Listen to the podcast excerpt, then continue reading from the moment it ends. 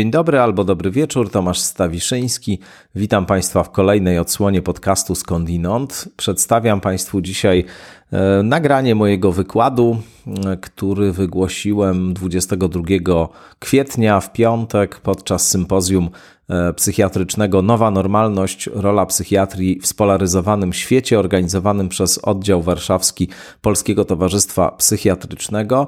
Bardzo serdecznie dziękuję za zaproszenie organizatorom raz jeszcze e, do udziału w tej imprezie, no i za to, że powierzyli mi to odpowiedzialne zadanie wygłoszenia wykładu inaugurującego całe sympozjum. W mojej sesji jeszcze występował dr Dariusz Maciej Myszka i Ewa Halimoniuk z Laboratorium Psychoedukacji. No, w każdym razie ja zająłem się tą tematyką polaryzacji, której poświęcona było, poświęcone było całe sympozjum od strony myślenia spiskowego czy teorii spiskowych, co jak być może część z Państwa już zdążyła się zorientować, jest jednym z moich e, ulubionych e, tematów czy ulubionych hobby, jeśli można tak powiedzieć. E, próbuję pokazać, że polaryzacja czy myślenie w kategoriach polaryzacji politycznej jest tożsame z myśleniem spiskowym. Jest to pewna szczególna odmiana myślenia spiskowego i że społeczne konsekwencje polaryzacji, z czym obcujemy niewątpliwie dzisiaj w Polsce, podobne są społecznym konsekwencjom propagowania się teorii spiskowych. Mam nadzieję, że e, uznają Państwo ten wykład za interesujący. Dotyczy on spraw tyleż e, ogólnych, co bardzo konkretnych. Odwołuje się w nim do różnych przykładów, także z polskiego życia publicznego czy, czy politycznego. Mm, no ale też takim chyba tematem istotnym, który tutaj się pojawia, jest po prostu fragmentacja naszego obrazu rzeczywistości. Już nawet nie to, że spory toczymy co do tego, jak świat wygląda, e, lecz raczej to, że żyjemy po prostu w innych światach. Do tego prowadzi myślenie w kategoriach spiskowo-polaryzacyjnych. Właśnie, no a jakie tego konsekwencje mogą być, to częściowo już wiemy, a częściowo dopiero się o tym przekonamy. Bardzo dziękuję tradycyjnie patronkom i patronom, subskrybentkom i subskrybentom, dzięki pani Iwonie Górskiej-Kotca. No i oczywiście zachęcam Państwa też do tego, żeby wykupować takie subskrypcje, patronaty, wspierać podcast skądinąd także finansowo, jeśli oczywiście po pierwsze uważacie, że jest on tego wart, a po drugie, że możecie sobie na to pozwolić. W każdym razie, przed Państwem polaryzacja, a myślenie spiskowe o niepokojących konsekwencjach pewnego złudzenia. Tak pełny tytuł tego mojego wykładu brzmi. Dzień dobry Państwu, bardzo mi miło, że mogę się z Państwem tutaj spotkać, aczkolwiek odczuwam e, dużą tremę, że akurat na początku e, tego sympozjum e, przypadło moje, moje wystąpienie słowo o tej książce. Rzeczywiście moja najnowsza książka się ukaże 1 czerwca, nazywa się Misja Sowy i traktuje o. Mm, jest to książka filozoficzna, właściwie filozoficzno-przygodowo-fantastyczna dla młodych czytelników ale z takim istotnym edukacyjnym przekazem. I rzeczywiście zaczyna się od tego, że dzieci z rodzicami e, idą do galerii handlowej, gubią się, e, próbują rodziców odnaleźć, ale wszyscy ludzie w tej galerii wyłącznie patrzą w smartfony, zachowują się jak zahipnotyzowani i nie wiadomo za bardzo o co chodzi. Nie będę oczywiście spoilował, ale, ale zachęcam do, do lektury. Mm, tutaj będziemy się przyglądać dwóm pojęciom. Pojęciu polaryzacja i pojęciu teorii spiskowej. E, ja chciałbym na dzień dobry postawić taką tezę, że polaryzacja właśnie jest pewną szczególną odmianą e, myślenia spiskowego. Zanim zacznę, to, to w dobrej e, sokratejskiej tradycji zdefiniuję te dwa pojęcia, którymi się tutaj będę posługiwał. Przez polaryzację będę rozumiał e, sytuację nie tyle e, dualnego podziału stanowisk politycznych, poglądów, przekonań, e, ile takiej odmiany tego podziału, w której każda ze stron uważa, że ta druga strona jest nieprawomocna. To znaczy, nie mamy do czynienia w polaryzacji z przypadkiem, kiedy pole polityczne dzieli się na dwa stanowiska wyraźne, tak jak na przykład na scenie politycznej w Stanach Zjednoczonych mamy dominującą partię demokratyczną i republikańską, to jest klasyczny przykład, ale obie te partie wzajemnie postrzegają się jako prawomocne, uznają swoją podmiotowość i swoje prawo do partycypowania w grze demokratycznej. Przez polaryzację będę rozumiał taką sytuację, jaką mamy dzisiaj w Polsce. E, to znaczy taką, że każda ze stron e, binarnego pola politycznego uważa, że ta druga strona e, właściwie nie ma prawa na tym polu czy w tym polu funkcjonować, dlatego że z różnych powodów wypada poza mm, ramy gry demokratycznej. W Polsce oczywiście odpowiednio po jednej stronie są zdrajcy, a po drugiej stronie są, no nie wiem, e, oszołomy albo, albo ludzie, którzy, którzy reprezentują w każdym razie zło absolutne. I to jest pierwsza definicja. Przez myślenie spiskowe czy teorię spiskową z kolei będę rozumiał taką sytuację, w której, przepraszam, jeszcze tylko czas będę kontrolował, w której E, uważa się, czy przez teorię spiskową będę rozumiał taki system przekonań, w ramach którego uznaje się, czy uważa się, że narracja oficjalna dotycząca przyczyn pewnych zdarzeń politycznych, społecznych, a nawet zdarzeń o charakterze e, przyrodniczym, że słowem ta oficjalna narracja dotycząca przyczyn y, tych wydarzeń jest nieprawdziwa i że za zdarzeniami politycznymi, społecznymi i wszelkimi innymi y, stoi pewna w ukryciu działająca grupa ludzi albo nie ludzi, bywają różne teorie spiskowe, do tego też y, przejdziemy, czerpiąca pewne interesy z tego właśnie, że przed opinią publiczną ukrywa swoje prawdziwe motywy i swoje działania. Przy czym przekonanie to może być prawdziwe albo fałszywe. To jest dosyć istotny moment. E, mówiąc o myśleniu spiskowym czy teorii spiskowej, w ogóle nie biorę pod uwagę e, kwestii prawdziwości czy nieprawdziwości. Teoria spiskowa czy myślenie spiskowe może produkować tezy prawdziwe bądź fałszywe. Może być rzeczywiście tak, że za pewnymi wydarzeniami stoi ukryta grupa e, trzymająca władzę i, i czerpiąca jakieś korzyści z tych z tych zdarzeń. E, natomiast e, no, teoria spiskowa jest pewną koncepcją, w której tego typu teza się pojawia i niezależnie od tego, czy ona jest prawdziwa, czy fałszywa, możemy mówić o E, teorii spiskowej właśnie, jeśli te warunki są spełnione. Pewne uszczegółowienie jeszcze e, tej definicji e, teorii spiskowej czy myślenia spiskowego podam w dalszej części, w dalszej części mojego wystąpienia. Mm, to tyle takich bazowych definicji. I zacząłbym od tego, że mm, jak Państwo zapewne wiedzą, bo, bo się Państwo tym e, na co dzień e, zajmują, teoria spiskowa jest e, takim zjawiskiem z pogranicza psychiatrii, filozofii, nauk społecznych i psychologii. To jest rzeczywiście niezwykle interesujące zjawisko, w którym się ileś płaszczyzn myślowych, ileś dyscyplin ze sobą łączy i przecina. E, przy czym właściwie nasz sposób myślenia o teoriach spiskowych e, w ciągu ostatniego półwiecza, e, bo to jest czas, odkąd teoria spiskowa pojawia się w ogóle w takim dyskursie nauk społecznych jako osobny byt, choć formalnie rzecz biorąc z teoriami spiskowymi, jak się uważa dzisiaj w, w różnych ujęciach historycznych mamy do czynienia mniej więcej od czasów rewolucji francuskiej. To znaczy, to jest moment, w którym zaczynają pojawiać się pierwsze e, teorie spiskowe o charakterystycznych cechach, które e, tutaj wymieniłem i o których jeszcze będziemy mówić.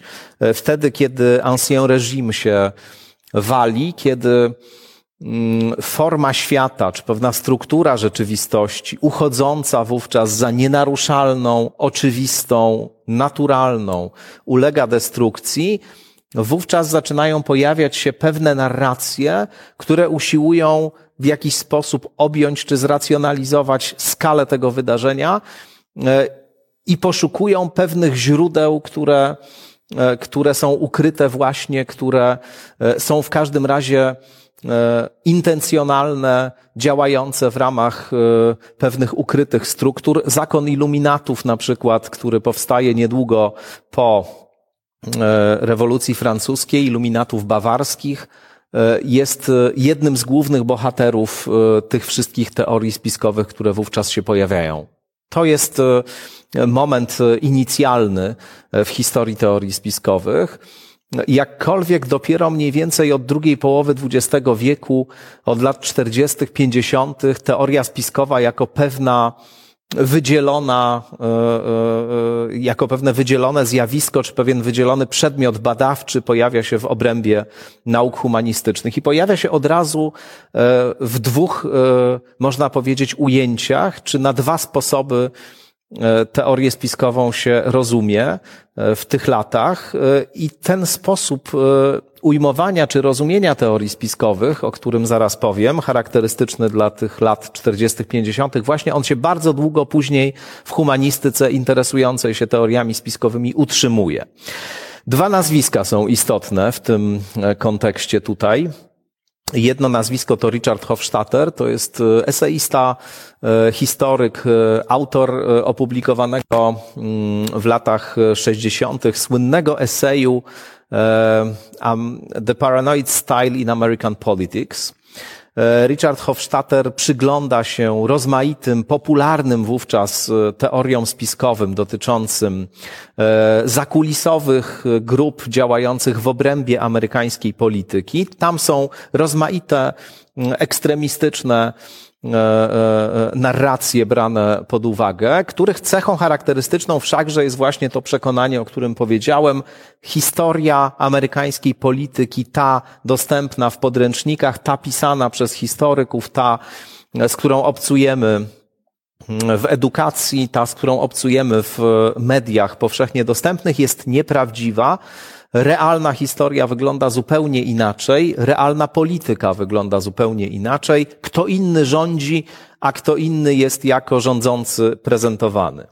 I Hofstadter używa języka psychiatrycznego do opisu e, tego fenomenu. To znaczy sięga po kategorię paranoi czy zaburzeń paranoidalnych i definiuje zwolenników czy zwolenniczki teorii spiskowych jako ludzi w każdym razie cierpiących na zaburzenia paranoidalne. Pewną odmianą takiej rozbudowanej, zracjonalizowanej e, paranoi, zinstytucjonalizowanej także jest według Hofstetera właśnie e, myślenie spiskowe czy, czy teoria spiskowa. E, wiele jest oczywiście cech wyróżniających, e, wyróżniających e, kwestie zaburzeń paranoidalnych. Państwo to wiedzą najlepiej. Richard, Richard Hofstadter zwraca na przykład uwagę na na coś, co, mm, co funkcjonuje pod terminem apofenia, to znaczy skłonność do, do dostrzegania pewnych związków znaczeniowych, także tam, gdzie one przy pewnej interpretacji e, nie występują.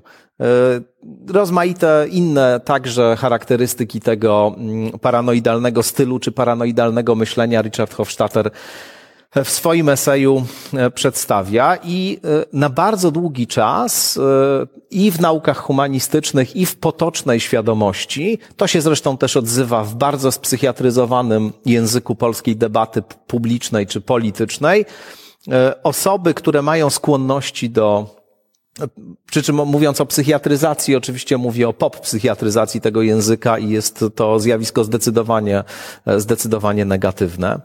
E, bardzo często pojawia się odwołanie właśnie do kategorii psychiatrycznych, do kategorii zaburzeń, jeśli pojawia, pojawia się dyskurs, który przypomina czy nosi znamiona E, teorii spiskowej, nawet jeżeli e, pojawia się on e, na bardzo wczesnym etapie, kiedy dochodzi do jakiegoś zdarzenia, które jest mm, tajemnicze i którego skala jest gigantyczna i jeśli pojawia się gdzieś jakaś interpretacja, która szuka ukrytych źródeł tego rodzaju zjawiska, wówczas te kategorie psychiatryczne rodem z Hofstetera, czy rodem z tego paradygmatu myślowego, który Hofstadter generuje czy tworzy, się, się pojawia.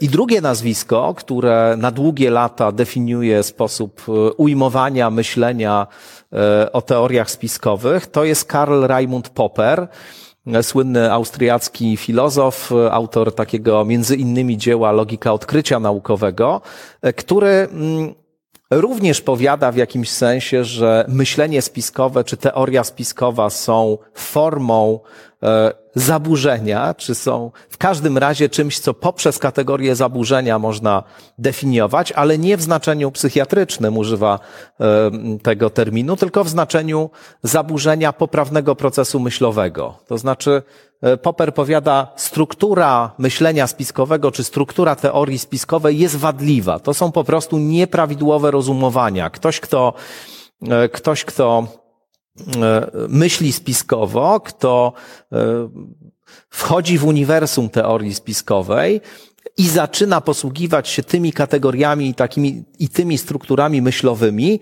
ten myśli niepoprawnie, ten niepoprawnie rozumuje. Przy czym Popera oczywiście nie interesuje niepoprawne rozumowanie jako symptom E, jakiejś, e, jakiejś, e, jakiegoś kłopotu psychologicznego czy jakiegoś deficytu poznawczego. Interesuje go to wyłącznie w wymiarze, w wymiarze semantyczno-logicznym. To jest jeden aspekt tego, co, co, co mówi Hopper. W drugim przypadku, przepraszam, nie Hopper, tylko Popper, rzecz jasna. Skąd mi się Denis Hopper tu pojawił, nie mam zielonego pojęcia. E, może lata 60., bo to ten czas Easy Rider. W każdym razie, w każdym razie Popper powiada, mm, że drugą, e, drugim elementem e, myślenia spiskowego, czy teorii spiskowej, oprócz tego, że ona oparta jest o niepoprawne rozumowanie, czy jest po prostu niepoprawnym rozumowaniem, jest jego e, nieprawdopodobieństwo czy nieadekwatność. E, on używa takiego bardzo zresztą dobrego, jak sądzę, argumentu,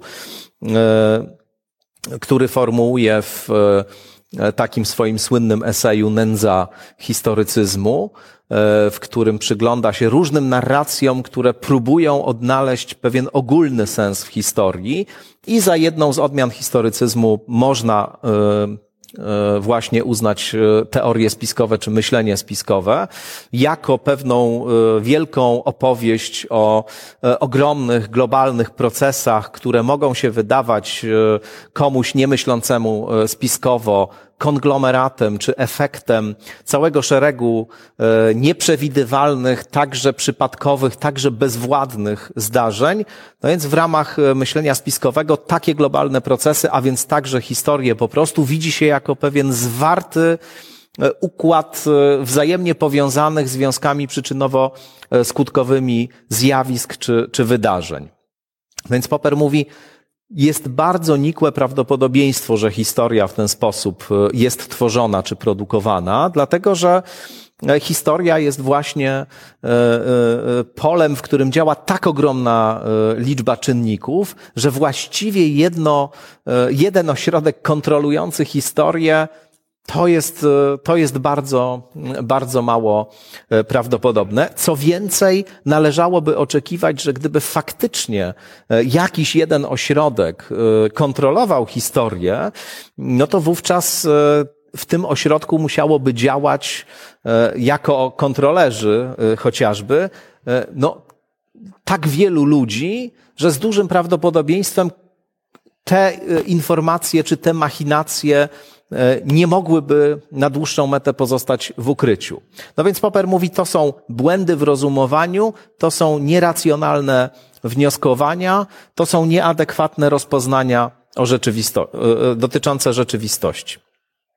To jest to bazowe rozumienie teorii spiskowych, na długie lata kształtujące sposób, sposób postrzegania tego zjawiska. No ale E, od pewnego czasu, mniej więcej od dwóch e, dekad, e, tak lekko licząc, zarówno w kręgach filozoficznych, jak i w kręgach socjologicznych, które przyglądają się zjawisku teorii spiskowych, spiskowych, zaczyna się mówić o nich już inaczej i szuka się innych parametrów czy innych kategorii do tego, żeby je ująć.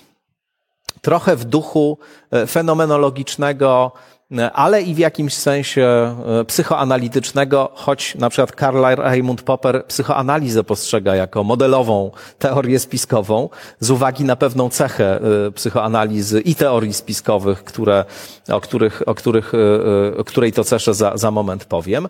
Ale w myśl takiego mm, założenia dla fenomenologii, ale i dla myślenia psychoanalitycznego charakterystycznego, że zjawiska że nie można zrozumieć dobrze jakiegoś zjawiska, jeżeli się uzna z góry, że ono jest e, po prostu li tylko chaosem, błędem i, e, i czymś kompletnie, kompletnie absurdalnym. E, jest dwóch autorów, znowu, których chciałbym Państwu zarekomendować jako, jako interesujących w temacie, w temacie mm, teorii spiskowych. Ja cały czas jak mówię o teoriach spiskowych, to mówię o polaryzacji. Te e, pojęcia e, e, proszę traktować na razie ekwiwalentnie. Zaznaczyłem chyba, jak sobie przypominam, że istotną tezą, którą chcę tu postawić, jest to, że właśnie polaryzacja jest pewną szczególną formą myślenia spiskowego. Mark Fenster, to jest jeden autor, Mark Fenster i John Fiske. To dwaj autorzy, którzy E, którzy teraz się pojawiają na scenie, e, których teraz chciałbym e, przez moment omówić.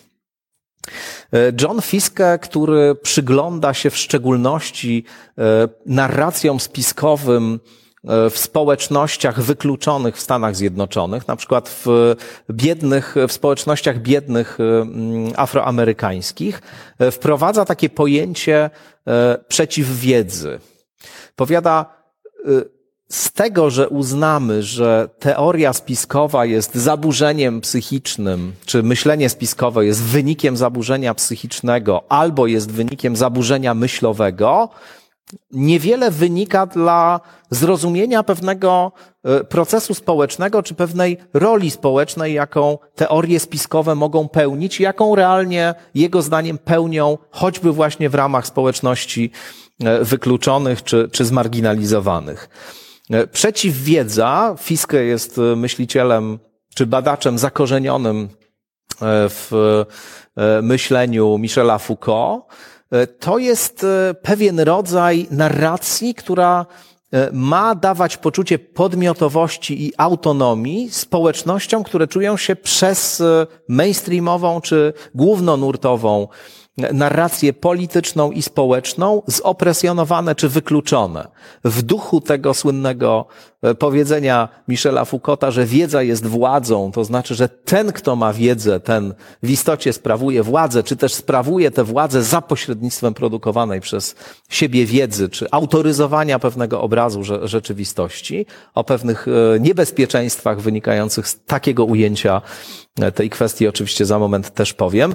Otóż w ramach czy w duchu właśnie tego rozumienia wiedzy, jako także narzędzia politycznego, Fiske powiada, mamy tutaj narracje, które są przeciw wiedzą. Przeciw wiedzą w znaczeniu czymś, co jest antagonistyczne e, e, wobec narracji oficjalnej. Więc jakby daje to pewne narzędzie upodmiotowienia się e, tym grupom, czy tym postaciom, które, które tego typu narracji używają, pozwala im to właśnie na to, żeby uzyskać czy odzyskać poczucie podmiotowości. Mark Fenster natomiast powiada, teoria spiskowa jest e, nowoczesną formą utopii. E, to zwłaszcza dzisiaj jest e, ciekawy sposób ujęcia tego tematu.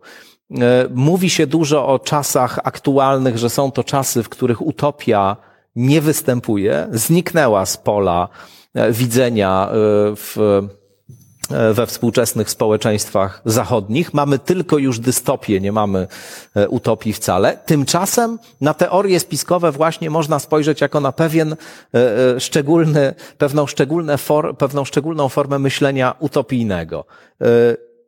One w sposób E, po, poprzez zaprzeczenie, a contrario, wskazują, jak mógłby wyglądać świat, gdyby właśnie nie działalność tajnych e, stowarzyszeń krwiożerczych lóż reptilian i tak dalej, i tak dalej, czyli zmiennokształtnych jaszczurów, które przybyły lata temu z konstelacji Draco. Mam nadzieję, że wszyscy z Państwa wiedzą, kim są reptilianie. To jest taka no, bardzo, bardzo dziś podstawowa i potrzebna wiedza. W każdym razie E, no właśnie, to jest myślenie o charakterze ściśle utopijnym, e, ponieważ jak przyjrzymy się temu, e, co stoi u podstaw, jaka wizja tego, jak mogłoby wyglądać życie społeczne, gdyby nie działania owych lóż i reptilian, albo odpowiednio Donalda Tuska i Jarosława Kaczyńskiego, już do polskiej polaryzacji się, się odwołując, no to e, wydaje się, że świat, który mielibyśmy bez tych właśnie agent tajnych, e, złych sił i tak dalej, byłby światem e, ściśle utopijnym. Wszystko było w nim, by, by w nim harmonijnie, chorób by nie było, wojen by nie było, biedy by nie było i tak dalej, i tak dalej, i tak dalej. I teraz pewnym elementem istotnym w, w tym przemieszczeniu teorii spiskowych, y, czy tej, tego zjawiska teorii spiskowych z kategorii patologii takiej czy innej, e, patologii w znaczeniu medycznym albo patologii w znaczeniu logicznym, e, odgrywa pewien kontekst społeczny, w którym teorie spiskowe, w szczególności także zjawisko polaryzacji się pojawia. Otóż polaryzacja i, e, i e, teorie spiskowe pojawiają się, i to w tej chwili cytuję, skądinąd również Richarda Hofstadtera, który od pewnego czasu już przestał w ramach swojego własnego mm, paradygmatu o tych zjawiskach pisać i przemieścił się niejako z, z analizą na te pola społeczne. Otóż intensywność konfliktu politycznego, nierówności społeczne, niespójność wartości, to są takie czynniki, które sprzyjają występowaniu teorii spiskowych. Są one, czy popularności teorii spiskowych raczej.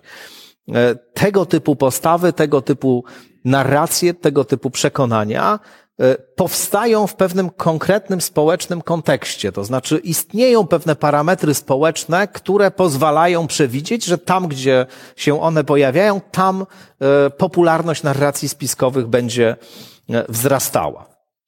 E, ja mam tutaj garść badań, ale nie chcę przedłużać e, e, nadmiarowo swojego wystąpienia, z których w każdym razie wynika, że w różnych momentach najnowszej historii, to są badania dotyczące także pandemii e, koronawirusa, e, tych dotyczących konfliktu mm, czy napaści Rosji na Ukrainę jeszcze, jeszcze nie, nie ma, ale te dotyczące pandemii wyraźnie pokazują, że pandemia bardzo istotnie zwiększyła mm, popularność teorii spiskowych i w Polsce, i w Europie paradoksalnie, bo można by było założyć, że właśnie będzie zupełnie inaczej. To znaczy, że że pewna interwencja e, epidemiologiczna rozgrywająca się na naszych oczach, pozwalająca jednak w dużym stopniu zminimalizować te najbardziej brutalne konsekwencje pandemii, mogłaby doprowadzić do tego, że popularność e, myślenia spiskowego spadnie, a ona e, wzrosła. W każdym razie, to jest, to jest ten kontekst społeczny, który ma tu istotne znaczenie. I teraz o pewnej e, cesze e, odróżniającej e, myślenie spiskowe czy polaryzację w takim wydaniu, w jaki, jaki tutaj mamy, od hipotezy spiskowej chciałbym teraz sformułować, co jest istotne również dla rozumienia tego, tego zjawiska w takim szerszym kontekście i w szerszych konsekwencjach. Tym, tą cechą dystynktywną jest e, coś, co mm, Karl Raimund Popper nazywał niefalsyfikowalnością, e, czy niewywrotnością e, myślenia spiskowego. I tutaj jest istotny element, który, na który chciałbym zwrócić Państwa uwagę. Taki element, na który zwracają uwagę mm, autorzy, którzy bardziej filozoficznie próbują ten fenomen ujmować. Otóż mamy ten kontekst społeczny, niewątpliwie w przypadku myślenia spiskowego, istotny, poziom nierówności, intensywność konfliktu e, politycznego, e, poczucie godności, na przykład przewidywalności, stabilności, e, zaufania do instytucji, etc. To są te czynniki społeczne, które wpływają na albo popularność, albo mniejszą popularność teorii spiskowych. Mamy ten kontekst, powiedzmy, psychologiczno-psychiatryczny. To znaczy, niewątpliwie istnieją jednostki szczególnie podatne na tego rodzaju narracje. Niewątpliwie tego typu narracje są pewnym elementem objawowym, czy, czy pewnym symptomem również. E, I one mogą się brać z uwarunkowań e, czysto, czysto indywidualnych. Ale jest jeszcze ten trzeci element, który jest ciekawy i dosyć istotny. To jest element właśnie E, pojęciowy, ale nie do końca w tym sensie, o jakim mówił Popper, choć częściowo tak, ale element czy, czy pewna jakość w myśleniu spiskowym, która wiąże się z tym, że to jest pewna struktura pojęciowa pracująca w naszym umyśle, pewna maszyna interpretacyjna, którą przyjmujemy i która e, niejako ujednolica nam, czy usensawnia nam, e, sprawia, że nasz obraz rzeczywistości staje się koherentny. I cechą charakterystyczną właśnie tego myślenia jest jego niewywrotność, jest jego, jak nazwał to Ernst Gellner, taki filozof, ale właśnie w odniesieniu do psychoanalizy, skądinąd o tym mówił, uwodzicielska siła. E, ktokolwiek zaczyna myśleć spiskowo, ten dostaje do ręki takie e, rozwiązania e, o charakterze intelektualnym, które pozwalają mu pozostać w tym uniwersum na zawsze. To znaczy uniemożliwiają mu innymi słowy wyjście poza to myślenie. Nie sposób przekonać kogoś, kto głęboko przyjął ten rodzaj myślenia, że jest inaczej. Nie tylko dlatego, że on żyje w pewnym społecznym kontekście, nie tylko dlatego, że ma pewne uwarunkowania indywidualne, ale dlatego, że sama struktura pojęciowa, którą on przyjmuje, sama ta maszyna interpretacyjna, której używa, w jakiś sposób zatrzymuje go e, w swoim wnętrzu, nie pozwala mu się wydostać poza, e, poza e, granice. No, przykładem teoria o reptilianach jest to teoria coraz bardziej popularna. Gdybym na przykład teraz sformułował tezę, że doktor Myszka jest reptilianinem, no to i mógłbym jej dowodzić w sposób bardzo e, taki rozległy i przekonywać Państwa, że tak właśnie niewątpliwie jest. A no właśnie, tak podejrzewałem. W każdym razie, w każdym razie nie byłoby możliwości, żeby udowodnić, że doktor Myszka nie jest reptilianinem. Jest po prostu reptilianinem, moglibyśmy go obejrzeć bardzo dokładnie, nie wiem, e, poddać go działaniu rozmaitych stresorów, bo podobno pod wpływem intensywnego stresu czasami następują przeobrażenia. Są takie filmy na YouTube, jak Obama się zamienia w jaszczura na przykład na moment tylko. E, ale on by się w żadnym momencie nie rozszczelnił, to znaczy jego postać e, widoczna czy widzialna, ludzka, nie rozszczelniłaby się. Czego by to dowodziło? Nie tego, że nie jest reptilianinem, lecz jedynie tego, że w niezwykle doskonały sposób opanował metody kamuflażu. Po prostu jest reptilianinem, który świetnie panuje nad swoim shapeshiftingiem, by użyć, e, by użyć angielskojęzycznego sformułowania.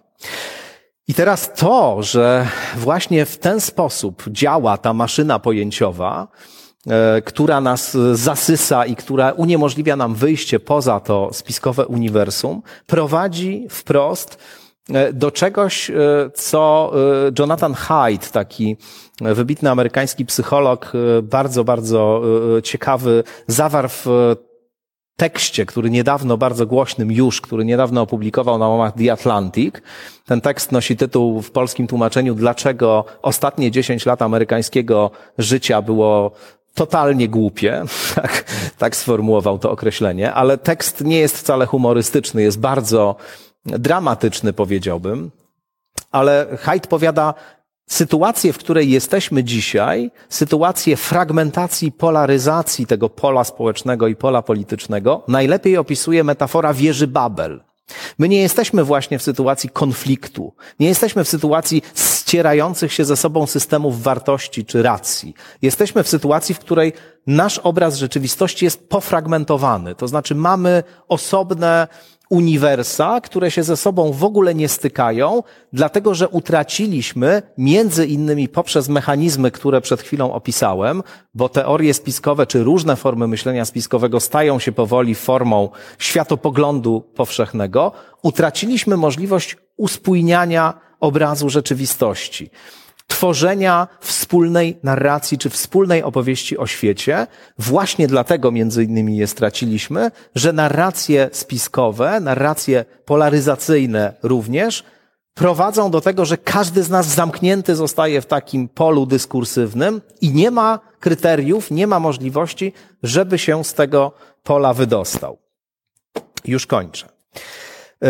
I teraz polaryzacja. Sama, sama polaryzacja która ma dwie cechy charakterystyczne, które sprawiają, że tę tezę postawiłem, że jest to pewna specyficzna odmiana myślenia spiskowego.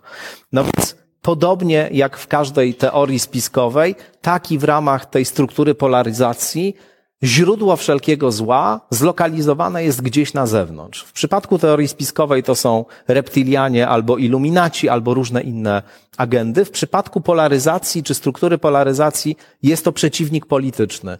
To on jest odpowiedzialny za wszystkie zło, to on jest nośnikiem chaosu, to on jest e, źródłem e, wszelkiego dyskomfortu i wszelkiego, e, wszelkiego i wszelkich problemów. Gdyby go wyeliminować, gdyby go nie było, no to wówczas rzeczywistość funkcjonowałaby właśnie w sposób harmonijny czy w sposób e, e, jak najdoskonalszy. W Polsce specyficznie mamy te dwie odmiany dyskursu, przy czym znowu one są prawdziwe albo nieprawdziwe. Ja się tym w ogóle nie zajmuję. Mówię o strukturalnym podobieństwie w ramach tych dwóch głównych teorii spiskowych, które w polskim dyskursie publicznym funkcjonują.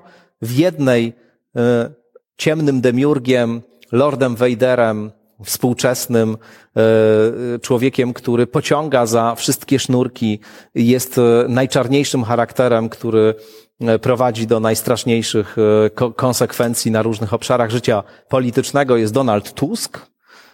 Gdyby nie Tusk, to nie bylibyśmy w tym miejscu, w którym teraz jesteśmy. To on się dawno temu z Putinem umówił na to, że najadą wspólnie Ukrainę i tak dalej, i tak dalej. Są takie koncepcje. A drugą e, postacią e, po drugiej stronie pola politycznego, równie straszliwą, równie demiurgiczną, równie hegemoniczną, równie ciemną, amoralną, pozbawioną wszelkich E, cech pozytywnych. Jest z kolei Jarosław Kaczyński, który też umówił się z Putinem na to, że najedzie e, Ukrainę. Nie wiem, czy Państwo widzieli taką teorię spiskową. Roman Giertych e, propagował przez pewien czas, że właśnie to tak naprawdę jest robota Kaczora, gdy tymczasem po drugiej stronie dowodzono, że jest to tak naprawdę robota Tuska. Przy czym obie strony wzajemnie uważały, że te ich, że te teorie spiskowe ich przeciwników są zupełnie irracjonalne i absurdalne i nawzajem śmiały się z tego, że ta druga uważa, że Tusk, a ta druga, że Kaczyński Kaczyński, no przecież wiadomo, że jest dokładnie odwrotnie. To bardzo ciekawe skądinąd zjawisko.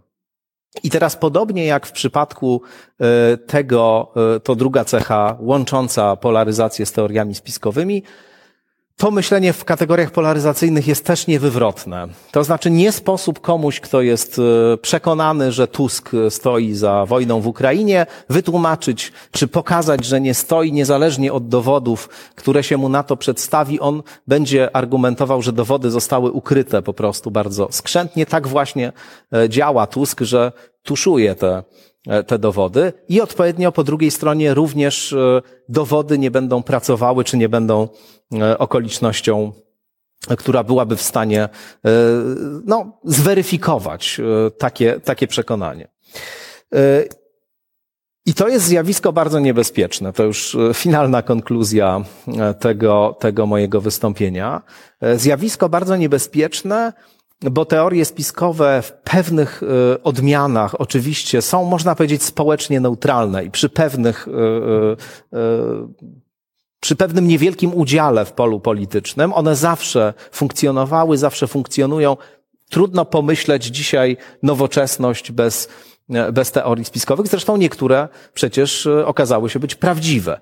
Istnieją rzeczywiście spiski, nie chodzi o to, żeby teraz e, powiedzieć, że każda tego typu narracja e, jest, jest nieistotna, ale e, teorie spiskowe, które stają się powszechnym światopoglądem albo zyskują w każdym razie za pośrednictwem mediów społecznościowych, które okazują się no, środowiskiem doskonałym do tego, żeby teorie spiskowe się propagowały. Otóż kiedy one stają się no, obowiązującym światopoglądem w jakiejś części społeczeństwa, co widzieliśmy w przypadku pandemii koronawirusa, no to mogą przynosić bardzo konkretne negatywne konsekwencje. niechęć do szczepienia się w przypadku, w przypadku pandemii, no zaowocowała ilomaś nadmiarowymi śmierciami, właśnie dlatego, że narracja spiskowa wydawa, wydawałoby się właśnie, no, neutralna zupełnie, prowadziła do konkretnych działań czy do konkretnych zachowań, czy raczej powstrzymywała przed konkretnymi zachowaniami. E, zakończę odwołaniem się do mm, człowieka, który tu był na zdjęciu jakiś czas temu podczas e, e, tego głównego, głównego rozpoczęcia, czyli do Karla Gustawa Junga, bo on tu siedział razem z Zygmuntem Freudem. Było to słynne zdjęcie z, ze zjazdu, kiedy jeszcze ojciec i syn, Freud i Jung razem ze sobą e, funkcjonowali przed wielkim zerwaniem, kiedy już tylko milczenie zapadło. Otóż Jung e, pisał w e, dwóch tekstach, które opublikował po II wojnie światowej, o zjawisku polaryzacji. Jeden ten tekst się nazywa Po katastrofie, drugi się nazywa chyba Walka z cieniem, czy Wojna z cieniem. E, oba te teksty zostały opublikowane w takim e, zbiorze e, Przełom cywilizacji. On się po polsku ukazał w przykładzie Roberta Reszkę. Jung powiada, że właśnie polaryzacja, to znaczy właśnie przekonanie, że wewnątrz wspólnoty, w której w której funkcjonujemy, jakaś część owej wspólnoty jest źródłem wszelkiego zła, jest nieprawomocna, jest przyczyną dyskomfortu, cierpienia E, i, e, i rozmaitych innych doskwierających nam i dolegliwych aspektów życia społecznego, że to prowadzi wprost do przemocy. Jest to po prostu sytuacja, można powiedzieć, preprzemocowa. E, mobilizacja spolaryzowana jest, jest fazą wstępną do już przemocy, która przyjmuje realne, realne formy. Polaryzacja wyłącza całkowicie autorefleksję, to znaczy uniemożliwia człowiekowi realne spojrzenie na jego własne postępowanie, jego własną motywację, jego własną nieświadomość, mówiąc, e, mówiąc językiem nie tylko psychoanalitycznym, bo przecież neuronaukowym również dzisiaj też. E, uniemożliwia też e, oczywiście ocenę, ocenę, ocenę sytuacji i w tym sensie jest, jest zachowaniem pre, preprzemocowym. Dziękuję.